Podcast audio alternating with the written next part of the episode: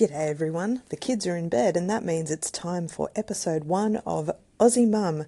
My name's Claire, and I am the eponymous Aussie Mum.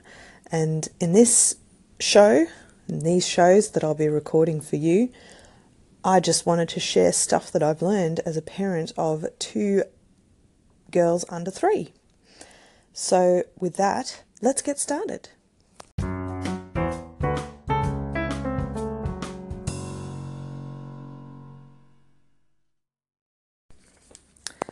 This very first segment, I thought I'd share some of the cheap or possibly even free play ideas that I've come across trying to keep my toddler entertained when I'm at home with her. Now, I'm quite lucky. I actually put her in childcare several days a week, which is a total lifesaver when you have another small one at home. My hat is taken off to all of those stay at home mums and dads out there who do it 24 7. I don't know how you do it, but when it comes to keeping toddlers entertained, some of the very cheap methods I've found include the biggest box that you can find, cut open, and let them loose with some crayons or pencils, or if you're really brave, some markers. I wouldn't be trusting toddlers with markers. We have two boxes that the uh, car seats for our littlest one came in, which are just big enough for our ever growing toddler to fit in. I've heard that refrigerator boxes, if you can even get your hands on one of those, are good, or any other large appliance box. Just cut a door and uh, they can cut sick with some crayons, and that's great fun. It's like a colouring cave. Second one is an old wallet or purse and all of the old store cards that you never use anymore. Um, my little girl absolutely wanted to play with my purse all the time, and I never let her because I'm not foolish. you don't let your kids play with your wallet or with your keys because that way madness lies. So, my mum actually brought her an old purse, and it's full of store cards that are expired or we don't use anymore. And she can pull them out and put them back. And we gave her a few coins when she was big enough to be trusted not to eat them and she goes shopping with them. It's totally adorable. Third one, which we came up with together the other day, I was carrying her around like a horse uh, on my back, as you do, and one of our blankets from our bed was on the ground and it's brown. And so I stepped on the blanket and I pretended to fall into the mud and get stuck, and she had to rescue me. and this is now the the game du jour the rug downstairs is sand coloured, so it is quicksand. And basically, any blanket laid on the floor, you can pretend that it's some viscous substance that your child has to rescue you from. It also means that you get to lie down a lot, which, when you're sleep deprived, as we all are, is a huge bonus. Uh, related to that is we have these round laundry baskets, so not the big oval ones that most people have. We've got these round ones with handles, and uh, my partner discovered that sticking our toddler in it and then spinning it around is the most hilarious game ever. You could probably do it with a box as well, but a round laundry basket, they cost like five bucks from Kmart here in Australia. So if you can find any of those, those are great. And the last suggestion I have, which if you're a parent and you haven't tried this yet, you've got to do it because it's great, is bubbles. All kids love bubbles. God, we took bubbles to the park uh, one time and we attracted other children. There were like six kids came up and started playing with our bubbles because we had bubbles. And um, they're very inexpensive to buy, obviously, just tubes of bubbles. You can get all different sizes. But if you want to uh, try it at home and can't be bothered going to the shops, all you need is dishwashing detergent in water and you can make a bubble blower out of um, like a coat hanger or something. I've even seen it done with string uh, at her childcare once. They had an incursion, which is where people come to them, um, full of bubble stuff, and they had uh, like rope that was tied in a circle, and you could use that to make bubbles as well. It was pretty cool. Check it out online. Kids love bubbles. And that's it for this segment today. Tell me what you think. If you have any other ideas on cheap or free play for preschoolers, just call in and let us know, and I might do another segment later. Cheers.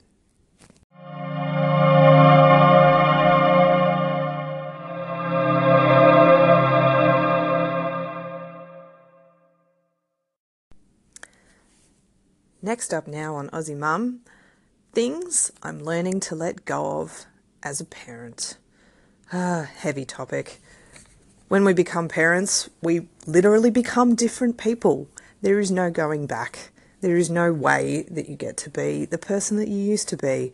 And that's kind of sad, but I suppose it's also kind of exciting because once you're a mum or a dad, you're a mum or a dad forever. But in that process, you need to let go of a lot of things. Those things, they differ from person to person, but here are mine. The first one is a big one for me, and that's mess. Oh my God. It's funny, I used to be quite a messy teenager, my mum tells me now. Uh, but since moving in with my partner 14 years ago, I can't believe it's been that long. Uh, I'm the tidy one. I'm the one who gets all the bills paid. I'm the one who makes sure that there's enough milk in the fridge. That's just the kind of person I am. And kids, especially toddlers, of which I have one at the moment, they make mess. So rather than tearing my hair out and going completely insane, I'm learning to let go. A future segment on this show is where I'm going to talk about how I do manage to keep my house as tidy as it is, because it could be so much worse. So we'll talk about that later. Number two, catnapping. Holy crap. My second daughter is three months old and she is catnapping. Apparently, it's perfectly normal, but it also drives me insane. It means I've got approximately 15 minutes before she wakes up right now, as of this recording. And you really just have to let go of it. My older daughter is also napping at the moment. This is the first time in weeks that they've both slept at the same time. I really should be reading a book or watching TV or sleeping myself, um, but I wanted to try this out, so I'm doing this instead. Uh, the toddler nap's on its way out, unfortunately, with my elder daughter, which is very sad because I quite enjoy having her out of the way for a little while. I think we'll be maintaining rest time for a while. But when it comes to kids' sleep, sometimes you just have to suck it up and go with the flow. So I'm trying to do that. Speaking of going with the flow, my toddler is really not interested in toilet training yet, and that's also a bit sad. You hear of kids who do it between 18 months, two years. She's nearly two and a half, really not getting with the program, and you can't force it. You can't make them feel things in their body sooner than they're going to. So I'm trying to chill out about it and remember that lots of other people, their kids don't do it until they're three, and if you wait, apparently it goes a lot faster. So we're gonna we're gonna get there. I have been trying to train my older daughter. Train makes it sound like she's a dog.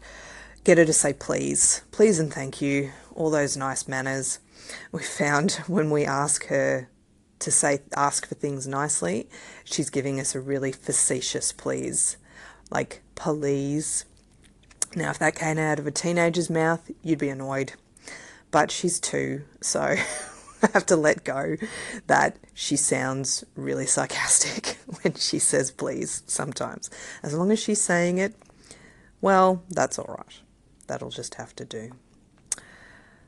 Directly related to the catnapping thing is watching any TV program uninterrupted I can't remember the last time that I sat down and watched a whole show without being interrupted. Having said that, I have managed to watch all of Luke Cage and The Defenders just in lots of bits because someone's going to wake up.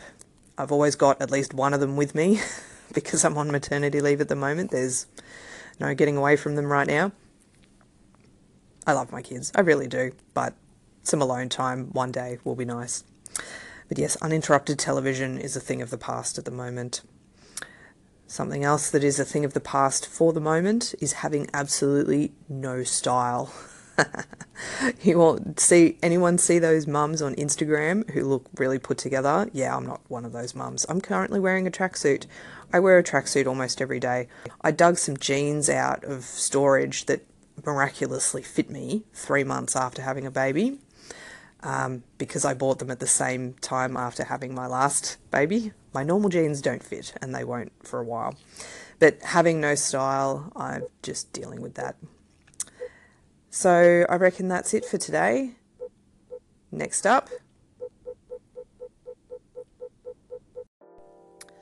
Well, that's it for today. I think two segments is enough to uh, risk before my young one wakes up and inevitably needs me to do something for her. Kids, man. I am told that it will be 18 years before that's no longer the case, at a minimum. I suppose your kids always need you. Uh, let me know what you thought of this show, if you found it interesting, if you have questions for someone who's been a parent for two and a half whole years. Oh my gosh. Um, otherwise, I'll just keep making them because sometimes I like the sound of my own voice. And sometimes this will be the only adult conversation I have all day, especially when my partner's away. Sad face. He's not away at the moment, by the way. It's all good. Uh, and we'll see how this goes. Thanks for listening, everyone. I really appreciate your time.